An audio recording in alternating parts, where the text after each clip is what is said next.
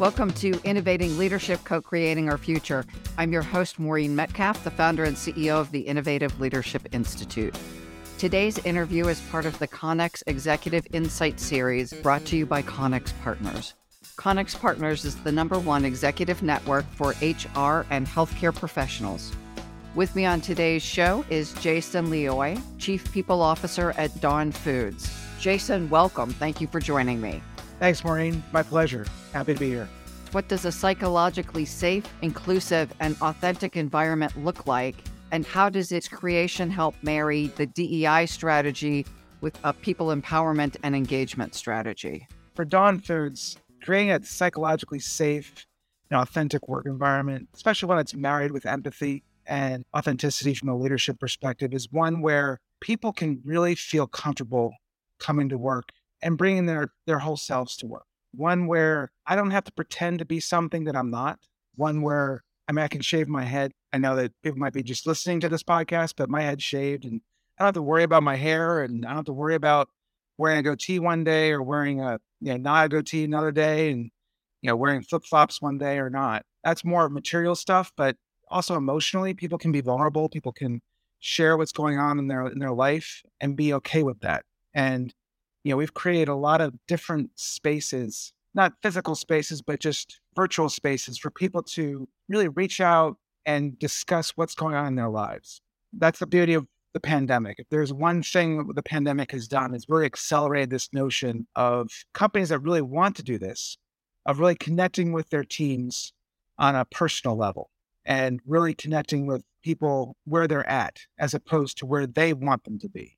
You know, in the words of our CEO, she's put it very, very plainly that, you know, people have been the secret ingredient of Dawn. They are at the top of our circle of excellence. It's something that symbolizes what we are, what we're all about. We're about our people, and we embrace all people, not some people, not a few people, but all people. And we want people to feel confident bringing their true selves to work every day, and they got to feel safe doing that. So we've created leadership awareness and training so leaders understand what that means for them because it's not just saying those things that, hey, you bring your whole self to work. It's also making sure our leadership models that behavior by bringing their full selves to work and also allowing their teams to do the same. For me, that is so meaningful. And just an example, I'm coaching mid level female leader who is incredibly brilliant and passionate about her work. The passion sometimes shows up in frustration or tears when we have passion, you want it to show up in the work product. But often we create environments where it's not allowed to be present there, only directed to the work. And that's a challenge because to bring her whole self, that means all of that passion.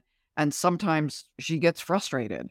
Finding a work environment like this is so crucial to her ability to really perform and it's curious how people use the word psychologically safe a lot, but they don't actually follow it up with an environment that is. They've just appropriated language. Yeah, it's very interesting you say that because honestly, the whole notion of, I'm just using gender, right? So the gender norms, if you will, for someone who's passionate as a male is one thing in the traditional sense of a norm. The sense, uh, the norm for a female in the traditional sense of being passionate means something completely different. And sometimes emotion comes into play and they manifest themselves into different things in men and women and other folks. And to have an organization that truly is inclusive, that truly embraces everything, is that you have to be able to understand okay, hey, just because a male is emotional and reacts and you know they're pounding their fist on the table and that's kind of rewarded versus if a female does it and they cry, that's viewed as weak. That's not what we encourage here. You know, we, we want to make sure people understand where people are coming from. And I've seen that very often in previous employers where if someone like tears up or shows some emotion, that's just who they are. That's how they respond. That's how they, that's a visceral physical response, as opposed to somebody else who might pound their fist or show anger, but that might be seen as strength. Neither one is strong and neither one is right. They're both right and they're both strong. It's just a matter of how the organization embraces it. That's such a crucial point. And specifically, when I teach groups of male and female leaders There's one program we do for mid career technology leaders. And it's interesting how often the women have felt shamed for their expression of anger shows up in tears. They're not helpless. Right. They're pissed. They cry and the misinterpretation and the miscommunication between genders over that specific issue just drives weird behavior on both sides. And it's really unfortunate. It does, and it is. It does, and it is. And this is one of the things about being authentic and being, you know, empathetic from a leadership perspective that we try to really not only just talk to at Dawn, but also model is this notion of vulnerability. And that's been particularly powerful during the pandemic for people to really identify with their employer. It was this whole notion at the beginning of the pandemic of like, I got to be strong, I got to grit through this. And and we had conversations as leaders. It's like, how do we get our teams to admit that they're not okay? Because we know people are not okay, right? I mean, everyone was going through some semblance of shock and awe or PTSD or something along those lines. So we we said during our town halls, we as leaders need to show vulnerability. And it actually all blended together nicely because during one of our first town halls during the pandemic, I was to talk to our resources for our employee assistance program. And I spoke to my CEO. I said, listen, I'm going to use an example and I hope you're okay with it because I feel like it's going to be pretty powerful. Because the week prior, one of my team had come down with COVID. And this is like very early on. We didn't know much about it. So I was very worried about her because she had all the risk factors, right? So I was genuinely concerned, distraught. I mean, even my CEO said, Hey, are you okay? Because you seem like you're, you know, you're not your normal self. I go, No, because I'm I'm concerned. So I shared the story with our entire population. The amount of feedback I got, and I wasn't sharing this to get feedback. I was sharing it to show people that, you know what, I might seem real strong on the outside, but you know what? I was dying on the inside from the previous week. And it's okay to show that emotion because we all have it right now. The only way we're going to come together as an organization and succeed is by all being vulnerable and showing our true selves to each other so we can all lift each other up. Right. And that, I believe, led to a multitude of things that we've done over the last two years that really has amplified the notion of authentic leadership and being vulnerable as a leader. Because if your people know that you're a human, because typically leaders are looked at as robots more often than not, unfortunately, that if you can show that you're emotional, that you're vulnerable, that you make mistakes, you can say you're sorry and just admit you did something wrong. Those qualities still are not the commonplace for leaders, and they should be, because that's the only way he can identify with people. You know, as you say that, I think of NCIS and the rules the Gibbs rules, where you don't say you're sorry, you don't admit mistakes. And growing up with a military dad, even as a female, I was taught strong people have this persona. Mm. So even though I'm female, I didn't learn to be vulnerable. I learned if you have an emotion, you run to the ladies' room and you hit a wall or you do whatever you do, you cry, but that's never visible. And after a couple of decades of work, I needed to relearn how to show emotion authentically. And I wonder how many of our listeners are similar that male or female were really taught that successful leaders come from a place of strength because we believed that people wanted to follow someone who was strong and decisive rather than someone who was authentic and decisive.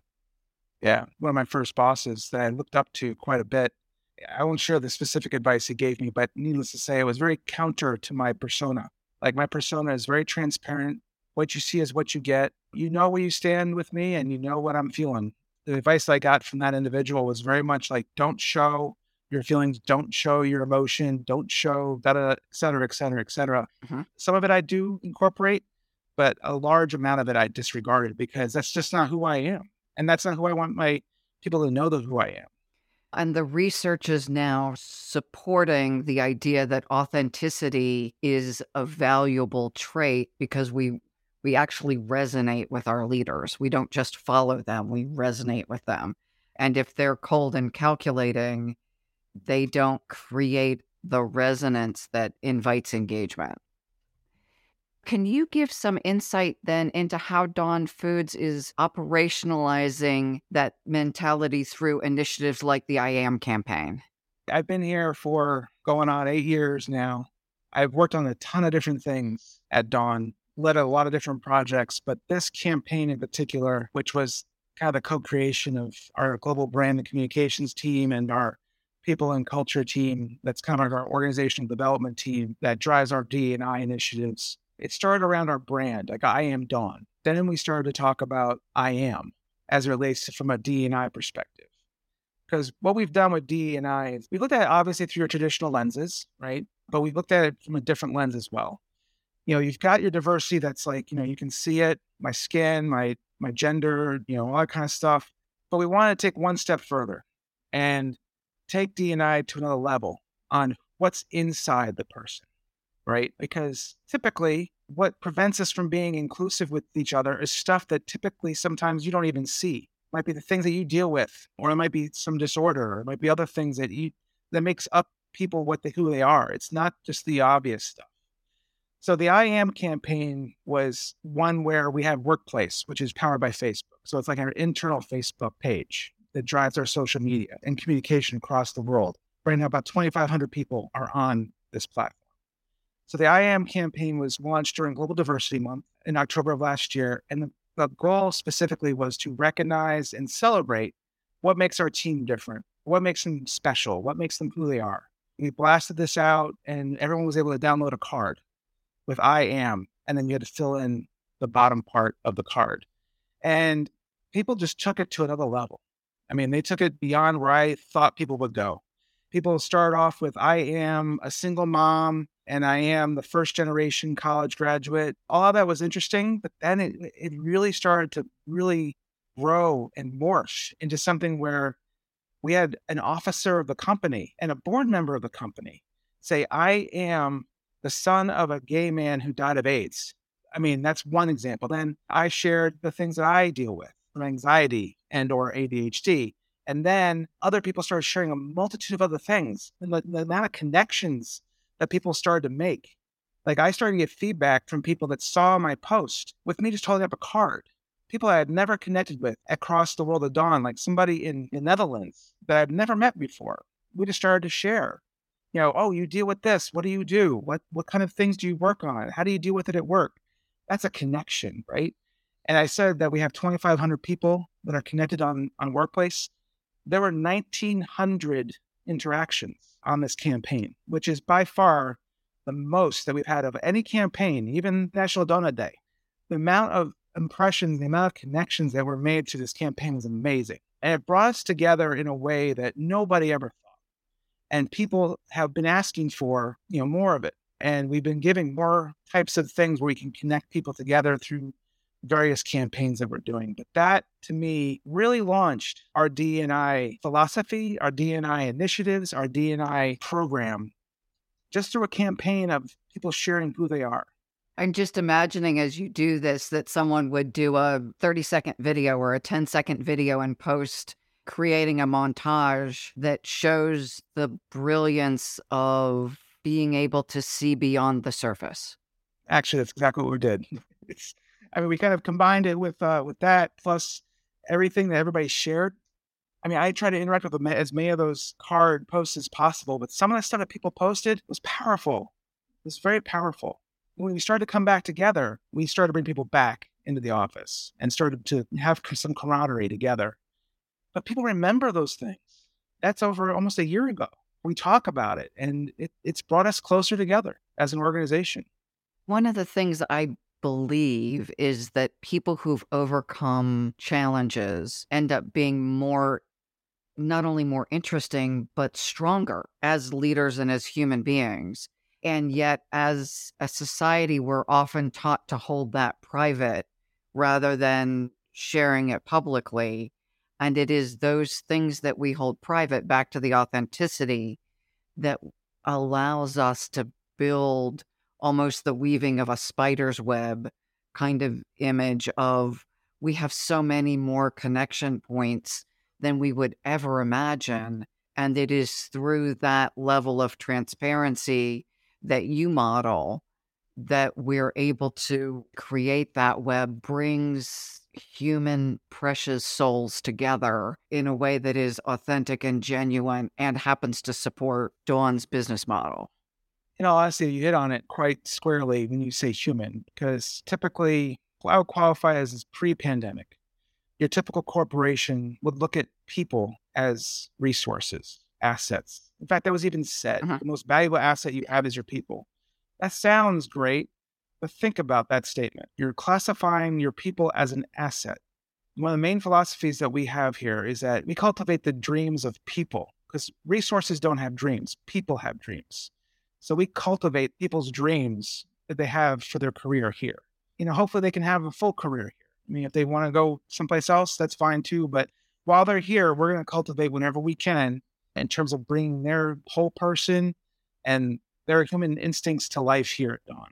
But at the end of the day, if you think about what brings humans together and who are you most apt to follow, who are you most apt to connect with, just in a friendship, you're going to connect with the people that open themselves up to you, not close themselves off to you, the ones that open themselves up to you. And if you can do that in a way that obviously is professional at, at work, I'm not saying everyone's going to start having a kegger, but we have people that are open, are themselves, and people start to connect and follow them as opposed to follow them because they're they're their leader, right? No, I'm following them because I believe. I believe in who they are. And I've had many a conversation with a leader where I'm like, I knew their full person, but their teams didn't. And I had a, a very long conversation with one leader. I said, the person that I know, the person that I see, the person that's vulnerable to me, I want you to show that to your team. And it was like I was telling them to jump off and skydive. And like, are you kidding me? I'm like, no, show who you are. Talk about your challenges. Talk about how passionate you are about your your animals.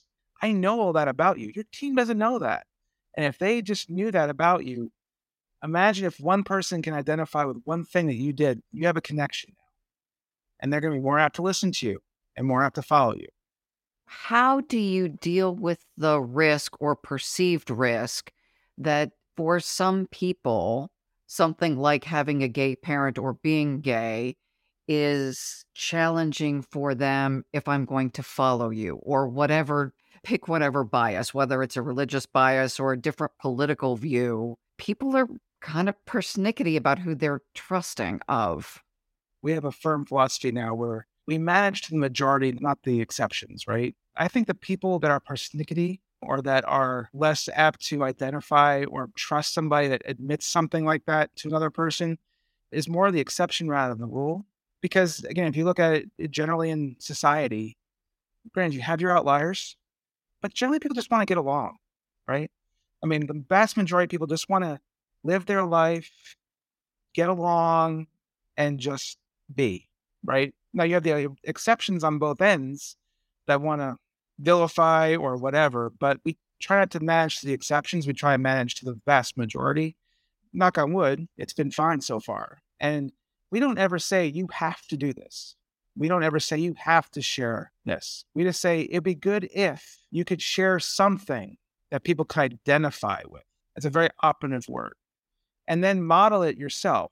Like if they see me doing it as the chief people officer, that gives them kind of the room to do it if they would like to.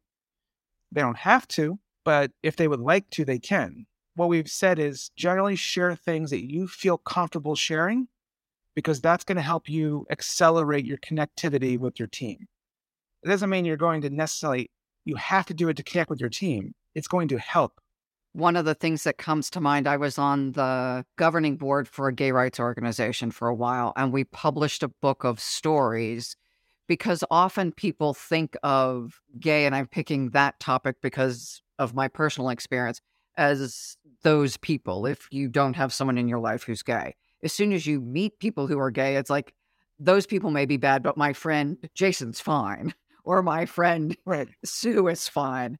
That humanizing, I think, also helps us create a more accepting total environment Right. starting with small steps. I'm not saying come in and do something that I would do in a pride parade in the office, because that may be out of mm-hmm. line.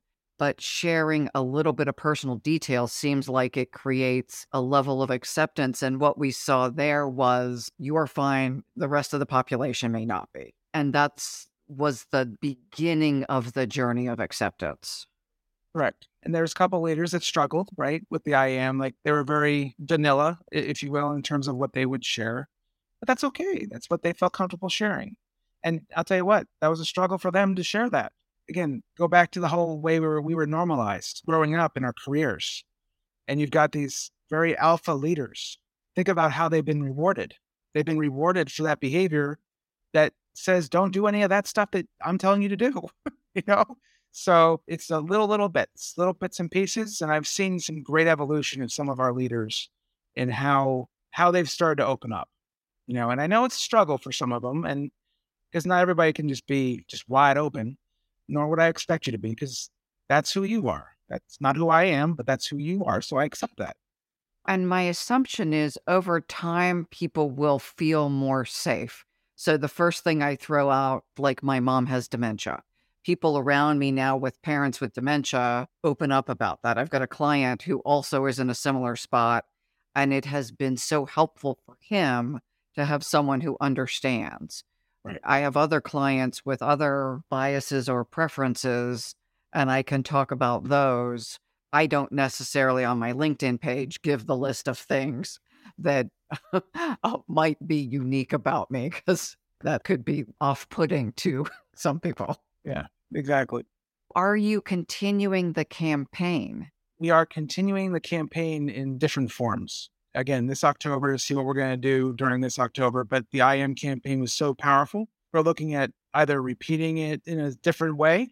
It may be more interviews as opposed to posters. And we are finding that the interview methodology of sharing information, especially with key people in the organization, is a great way to share what kind of organization we are.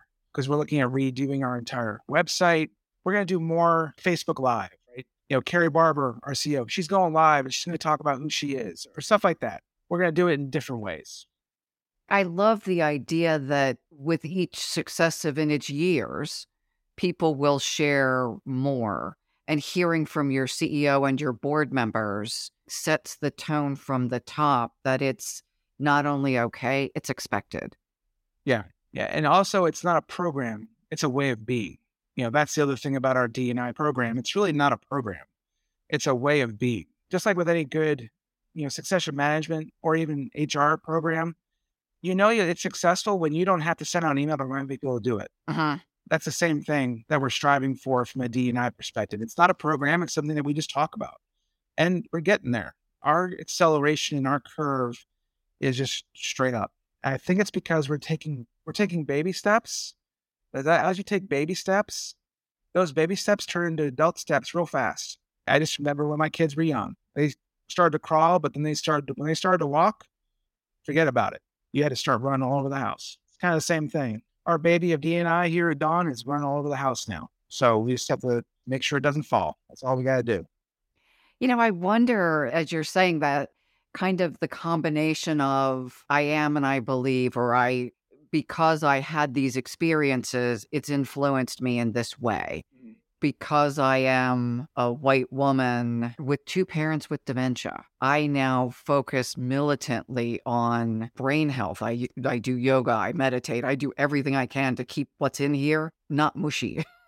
Right, right. not a technical term. How does the I am support who I am at work? And as a team member? The I am campaign or just the philosophy of I am, I think what it does, it just reminds us all at Dawn that we're people, you know, that we are people. We're here to service our customers with the best products in the bakery business, right? And I think what it also does, it does remind us all that we are here to provide, you know, sweet baked goods to all of our customers and to provide wonderful moments in their lives, right? That's all we're here for. And I think the I am campaign and, and all the types of activities that we have going on just reminds us all that we're all here together around one purpose and that we're all very uniquely qualified to do this thing. And we're all not coming at it from the exact same perspective, but we can all build each other up along the way. The great resignation didn't really happen here. We had turnover. Not that I'm saying we didn't have turnover. It was just a different type of turnover, especially in our plants. Our general percentages were about the same, but our salaried workforce and other folks, they they stayed. A lot of people admitted that, you know, they had other opportunities, but they stayed because this is a place they felt like they could be themselves. That's a good reinforcer to keep telling that story. We have people that have told that story publicly of why they stayed um, and they haven't gone someplace else. And it's for their own personal reason. No one has a similar story, nor would I want them to have a similar story. In a time where we're dealing with what I'm reading now, we're calling PTSD, that people have gone through the pandemic and are dealing with elevated anxiety and depression, just wondering what's going to happen next. Now we have a supply chain issue. Now we have a war in Ukraine.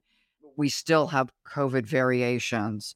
Are my kids back in school or not back in school? What's going to happen with can we get food supplies or whatever? That this ongoing base level of anxiety has elevated and anything we can do in the workplace to help strengthen the resilience again of the precious souls who show up every day to do their work when they're worried about their kids or their parents. The worries are stacking up, and yet they still have to come to work to pay the bills.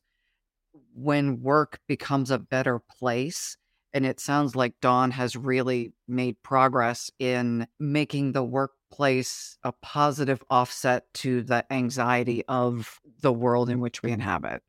We all have anxiety at work. We all have stress at work. It's a naturally stressful thing. I mean, if you're driving deadlines and like you got work out, you have output that you need to pump out. We don't want to make it as a stressor, right? The world is already a stressful place. We want to make it a place that feels like, I don't want to say feels like home because that sounds very cliche ish. It's a place that people can feel safe to do their thing and also maybe support them in their broader objectives in life. I had a conversation with a team member just two weeks ago. She moved to a different state because we have a remote work policy now and a very pure remote work policy. And because of our policy, she was able to move, deal with a very difficult divorce. She was able to move, go be with her family who are suffering from some semblance of dementia, but she's able to be there with her parents with her sister so that she can be there with them every day, but still be a productive member of Dawn.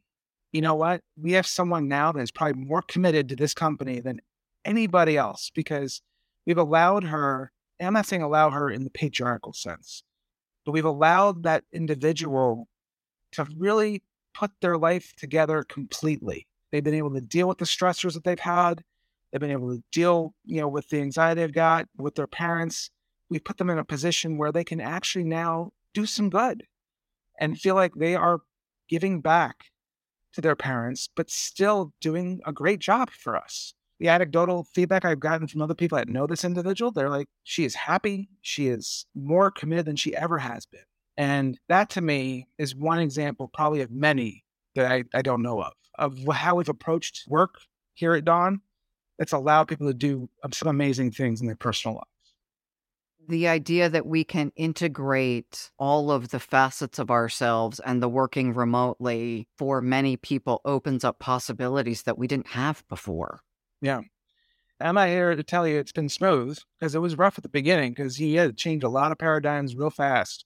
But the one thing that I would say that's been the beauty of the pandemic is that all the sacred cows are dead. There is no more sacred cow. We're creating our own pasture now. And there are no more sacred cows. They're all dead to the pandemic. They all caught COVID. They're all dead. You know, uh, so that's allowed us to break through and create a new work environment for people. As an HR professional, it would take me years to convince people to do fully remote work, if ever. I mean, we accelerated that in six months, actually, a month. We had to get everyone go remote. Let's use that comment as a jumping point then into the idea of coaching mm-hmm. coaching leaders on how to lead is especially important right now as work has changed, as leadership has changed, and they're now juggling frontline employees, corporate employees, work from home, people who still have to come in and run your facilities. What's Dawn Foods doing in that space to democratize the skills you expect from leaders and also to upskill them where you said sacred cows gone but if my cows are gone and the cows set the rules now i have kind of a void. And as you're trying to shift the culture i'm guessing you don't want a free for all you have a different set that you expect people to lead to from a complete organization perspective we are an organization that's centered around continuous learning and we want to make sure that all of our leaders nurture and develop their leadership skills. But from a perspective of having a you know, kind of a framework, we revamped our competencies. Our competencies were kind of your old stale competencies. If you think about very traditionally, you name the program that's out there, whether it's Myers Briggs or whatever, or all this other stuff, competencies that create leaders. We had all that stuff in our performance management process. But what we've transitioned is from competencies to behaviors that we're expecting out of our leaders. And we went from like 10 competencies to five core behaviors for everybody, not just for leaders, but for everybody. Now, the way you do it is different based on your role. They're lead, partner, innovate, adapt, and deliver. Now, the way you measure them, they're embedded in our performance management process. The way you measure them, the way we train to them are different based on level. We've partnered with LinkedIn Learning uh, which has been a great investment. The scalability and the breadth and depth of courses that are out there is just amazing. I actually catch my CEO on Fridays going through at least one LinkedIn learning course. You can get on LinkedIn right now and you can find that she's sharing what LinkedIn course she's done. It's partnering with LinkedIn Learning, identifying the core behaviors, and then centering around our leadership curriculum, if you will, around those behaviors and that's just one example, LinkedIn Learning. The other things that we do is we partner across the globe with partners, whether it's Linkage for our women's leadership program, um, Right Management. They have a wide variety of resources globally to help develop leaders. It's not just the outplacement service that people typically think of, but a whole plethora of resources from a coaching perspective, 360s and other types of things. We partner with a bunch of different firms on the outside to help us center around these behaviors, but we don't throw spaghetti against the wall, if you will. We make sure that we partner with firms that know who we are or that we can identify with in terms of how we behave. You know, there's a lot of firms that we that we push away, whether it's recruitment firms or training partners that while they might be world class, they're not for us because they either don't exemplify who we are through their behaviors or they don't get us because they have a different culture. So we keep our our partnerships very close and very small. That way we know what's getting delivered from a third party is what we want. So that's what we do from a leadership and coaching perspective. Plus, we've changed the notion of coaching and 360 to one that's more of development and building people up, as opposed to when I got here, 360s were viewed as negative. And it's like, if you got a 360, you're probably getting fired, right? That's not the way we do it. We use 360s and these tools and these assessment tools to coach, guide, develop, and build. We make sure that our leaders are modeling that by them going through coaching and 360s and so on and so forth. And they can see that they're still here. So it's been a very long journey, but because we've crawled quite a bit, we're now running. And it's a matter of just keeping our, our focus around our behaviors, our circle of excellence, and our values. That makes sense being in this same business, I understand how challenging it is to make that cultural shift, process shift, behavioral shift, not just putting in a brilliant framework, but getting people to change how they think about something like a 360 or getting coaching. I'm working with a client right now, and we've launched a leadership program for successors to the senior team. And it's interesting going from not having had any investment in them like this, how grateful they are compared to other clients where it's just a thing I have to go to. And how do I minimize the time I have to waste on that leader stuff yep. versus this is a game changer for my professional life, whether I stay here or go elsewhere. I'm now going to have the skills and the change in mindset. And that's one of my big hot buttons, I guess, is the mindset that underpins how I behave. Using your example of mental health, right? Brain health, making sure that your brain doesn't turn to mush, right? Well, how do you do that? You have to keep feeding it through action. It's the same thing as leadership. It's not just a one and done thing. I'm not going to just go to a course and then boom, I'm a leader. It's I go to a course, I go to maybe five courses, and I keep getting reinforced and coached and guided and tie back. And if things are viewed as a program, they're going to fail. And that's the one thing that we've been able to do is that everything that we, we're, we're doing today, we started three years ago because we set out with a purpose of that whatever we put out there, we're going to have to be able to repeat and repeat again and repeat again and repeat again and get better each time and keep feeding it, right?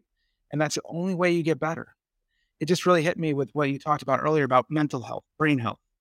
And I fundamentally agree on leadership as well. Right before we got on the phone, I sent a message to a CIO because we work a lot with technology people. He's sent several people to one of our open IT leader programs. And the question was, how do we help them continue to grow? Because some of them are five years and four years and three years out of the program. And to your point, that one's run like a program how does he recapture that investment that he's made in his people so that it is continually refreshed mm-hmm. because their organization like most has changed significantly since covid. The investment of 5 years ago is now a fully depreciated asset basically. Right right. The women leadership program that we launched this past year it's one of those things where it's labeled program but it was just a natural evolution. When we we had our first cohort. We identified 12 high powered female leaders across our organization that were identified as either ready now or ready in the short term successors for key leadership VP plus roles at Dawn. That was our first cohort. I remember our kickoff, and I remember when we were going through all the different programs and what people could expect. The main thing that we said is that, like with everything else we've developed, you are the first. You're definitely not going to be the last and you're paving the way for all these other leadership programs that we've been wanting and, and needing at Dawn. But we've needed people to blaze the trail because you can't just create something that's just baked in somebody's mind. This leadership program was baked with a purpose. Not that I'm using the bake analogy because we're a bakery company, but it was baked with a purpose because it's going to evolve to other things. And there was somebody that was in, in, in this cohort that I started Dawn with and I'll never forget, we were at a sales meeting seven, eight years ago, and we're sitting there complaining about, hey, how Dawn never has a leadership program, doesn't have this, doesn't have this. I said, the only person that you have to blame now is you, because I made sure that when I when I got into this role, we were going to create the programs that we need at Dawn to create leaders that are going to be lasting and sustainable. You know, and right now we're going to be going through our second cohort and we're identifying four or five other different types of programs to develop high potential leaders, people of color leaders, young up and coming leaders, first time leaders, and it's just morphing into great stuff. And it's a matter of now focusing it where we are going to get the most return on the investment in terms of leadership. But that's the good thing is that once you blaze a trail, everyone's following now. And it was great to have it with the Women Leadership Program because one, we've got a CEO who's a woman, who's a very powerful woman. And we've got a lot of great leaders at Dawn that are all women in great roles. And it seemed a natural place to start because we have such great talent there. When I was preparing for this, I worked at Accenture 20 plus years ago, and they started a women in leadership program because the same problem probably many companies see now is you've got an equal distribution of women to a certain level and then that distribution falls off and it continues to fall off at an accelerated rate. And that women's leadership program was a highlight of my professional career. And interestingly we picked coaches and i picked a male coach. So it wasn't all about women supporting women. It was women getting what they needed and he happened to be focusing on project work that I needed to learn, but also I needed to learn how to be more effective with my male leadership colleagues. What I took out of it was different than other people took out of it. And I appreciated the flexibility that we all got to tailor our learning objectives, even within a structured program. Yeah, and that's kind of one of the best things about our program is that know, we have sponsors. We don't have mentors of each one of these women uh, that are part of the cohort.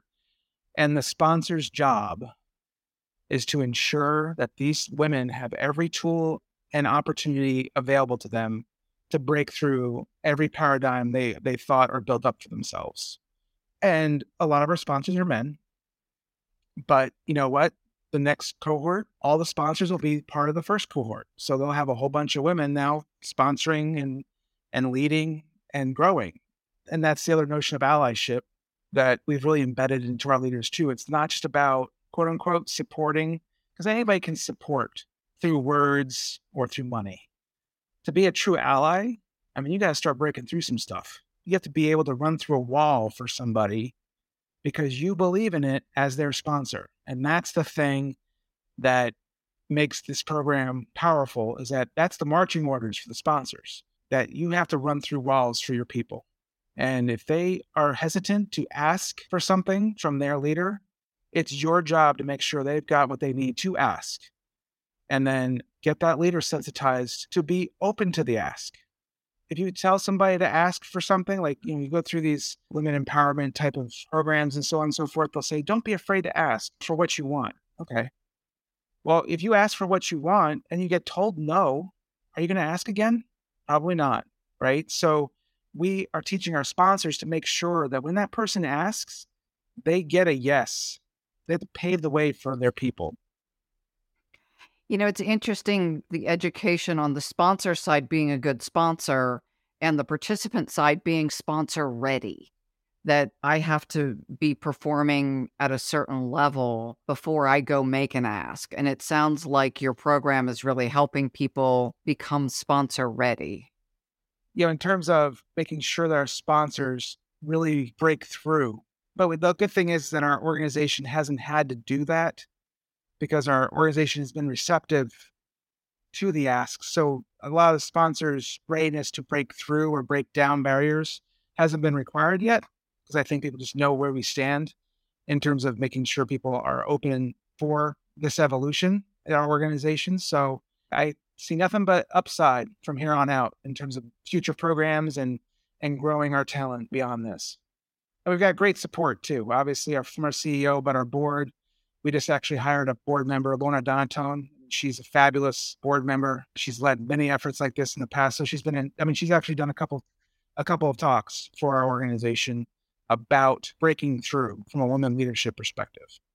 It's interesting because as much as I think the skills for leading are similar for male and female, how we're wired is different. And so how we show up to the engagement requires a little bit different stretch. And then add to that, each of us in female bodies, as is true of male bodies, happen to have a different set of experiences. I talked about my dad being an Army intelligence guy he was the predominant influence. So I grew up not being very emotional. And there were men listening who grew up way more emotional than I did because they had a different set of experiences. Right. Back to the ally sponsor advocate. I mentioned gay rights earlier. My grandmother ran a flower shop and hired mostly gay men. You know, this was a long time ago because I'm old. And so this was an era where openly gay men didn't have many opportunities. And so I grew up with one, a deep appreciation for these men who were absolutely the most supportive people in her life. And she she was my favorite person in the world. So as an adult, I joined the board of a gay rights organization with the express intent to be a good ally and advocate for one, it's easier to advocate for an issue that's not my own. Right. Because I don't get caught up in my my own stories. I was caught up in the story of these are people who were so incredibly important in my life. And how do I advocate? And so, for anyone who's listening who wants to be a sponsor and has felt uncomfortable there is such an importance for women's leadership programs for whatever segment that we're creating programs for to have people who look like us and also to have sponsors and allies and advocates for whom this is not their personal issue who can open doors and share perspectives that we don't have because we're us. I agree. And I think that that's one of the most powerful parts of the program is that our makeup of our sponsors, our advocates, our champions, and who are in the cohort and how they blend together. You know, we had a women's leadership panel that was half male and half female. And a lot of it on the male side is how you become that ally and how you break through. And some of them are fathers of daughters, right? And how they teach and how they guide and all that kind of stuff and how they what they see their daughters going through. But it like you said, the most powerful sponsor ally is not somebody of, of whom is a parent that it's personal, that they're doing it because they love it. They love these people and they want the best for them. And it sounds like the Dawn leadership team has created and selected people who care about their folks. My assumption is over this seven years or so that this journey has been happening, that people who don't align or resonate with those goals have exited, many of them. Yeah, I'd say it's been quite the evolution. Hasn't always been that way. Uh, we've definitely evolved. My evolution at Dawn has been interesting because I started as a director and I worked my way through the organization. And serving in this role is interesting because I have the benefit and the curse of knowing what happened before, right? And knowing what's worked and what's not worked. And, you know, the one thing that when I sat down with my CEO and we talked about, you know, the major objectives, I said, we are going to strive to never hire a leader ever again that does not fit or embrace who we are as a corporation. It's one thing to hire leaders that are going to break glass and try to drive things forward, but they have to be able to embrace the hundred years of Dawn that's come before them, right? You have to embrace it and then lead. It's funny because the chairman just walked by and gave me a wave, and his father pretty much started the company. But he and I had that long conversation a few years ago. It's like, what makes it so hard for leaders to come in and, and just embrace the past? You know, we're not saying we want to always be the way we were in the 1950s, but at least appreciate what we did in the past before you start changing it all. Right. And that's the thing that works here. What works here won't work somewhere else, and what works someone else won't work here, vice versa. But at the end of the day, whatever organization you might be in, hire people that are centered around your values, your goals, your core beliefs, and that can lead and guide the people along that journey. Typically, people hire within a framework or a pedigree. We try not to do that. We try to hire people that are the best fit within our organization. I don't mean fit like, you know, typical fit, you know, description, but they have to be able to fit within the organization. That's tough. It's a tough nut to crack. And, you know, we hire high level leaders and we we spend a decent amount of money trying to make sure we don't hire mistakes. And it's just not a it's not a science, it's an art. But you have to know where you've come from to know where you want to go.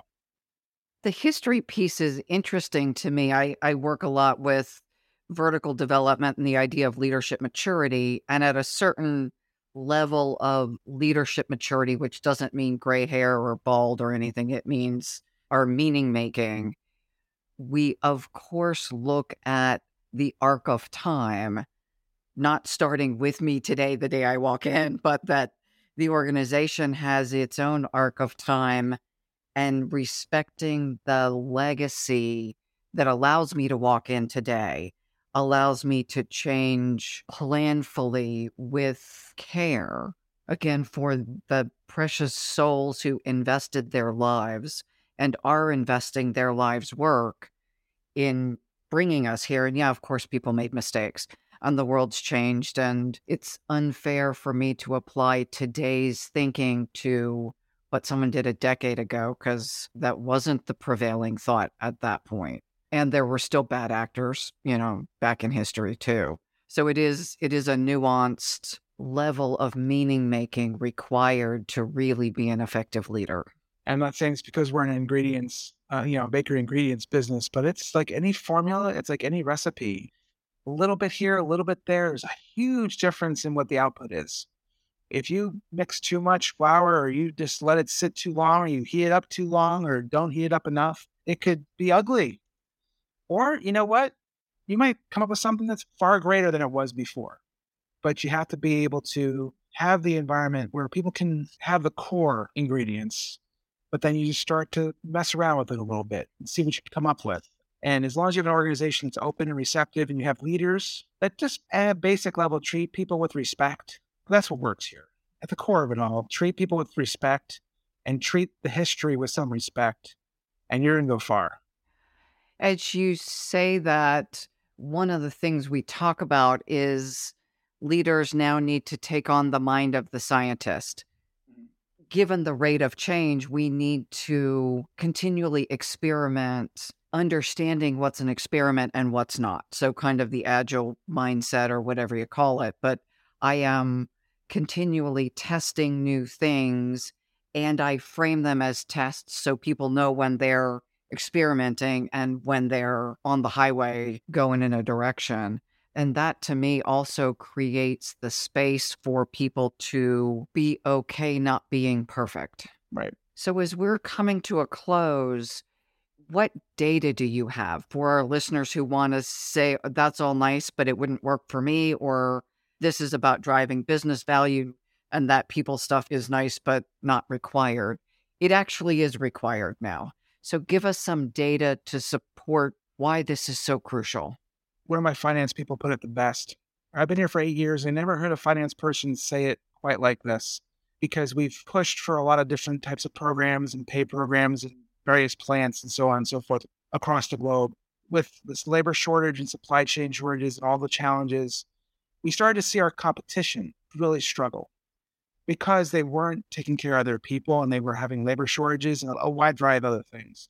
So we started to see work and business come to us and we had a tough time hiring people.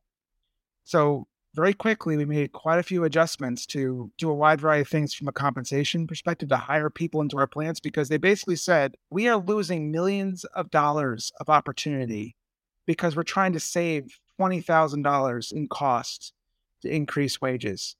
What the hell are we doing? I said, exactly. I said, so let's see how much money we can get out there in the market and let's start investing in our people and see what happens. And we're starting to see some really good growth. You know, we're starting to see some very good growth from a top line perspective. And we're starting to see some big wins from customers we would never have touched before because of the investments we've made in our people. For people that may not think that investing in people is worth it from a bottom line perspective, they haven't learned anything over the last two years. The companies that have really taken care of their people and really focused on this people first strategy from a leadership perspective are the ones that are going to win and that, that will always win in the long run, and especially coming out of this pandemic. What a powerful way to end. Let's make sure our listeners know how to get more information about Dawn Foods and about you so they can follow your success. Very easy, just www.dawnfoods.com. You can follow us on our Twitter handle and Facebook and LinkedIn pages always on LinkedIn. Uh, you can easily find me. I'm the I'm the only one in LinkedIn with my name, so that's good. so, how do you spell your name so that people know how to find you? My name is Jason Lioy, L I O Y. And you can just follow me and you can see all the great stuff that we're doing because we have a lot of activity on LinkedIn, a lot of activity on social media. And make sure you get to your local bakery and buy some donuts and uh, baked goods because that's the way to your family's heart is through sweet baked goods. Jason, it's been a pleasure to talk to you and hear about your stories and be the person who gets to host the conversation where our listeners hear about you. I also want to thank Connex, our sponsor, and thank our listeners who are investing their time to listen and learn. Thank you for the impact you're making in the world right now. As leaders, whether you're leading yourself or your community or a large enterprise. As we face the changes we're facing right now, good leadership is absolutely fundamental to creating the world we want to create. So thank you for your time and investment. And we hope you'll join us again soon and also share our podcast with others. Thank you, Maureen. Thank you, Jason.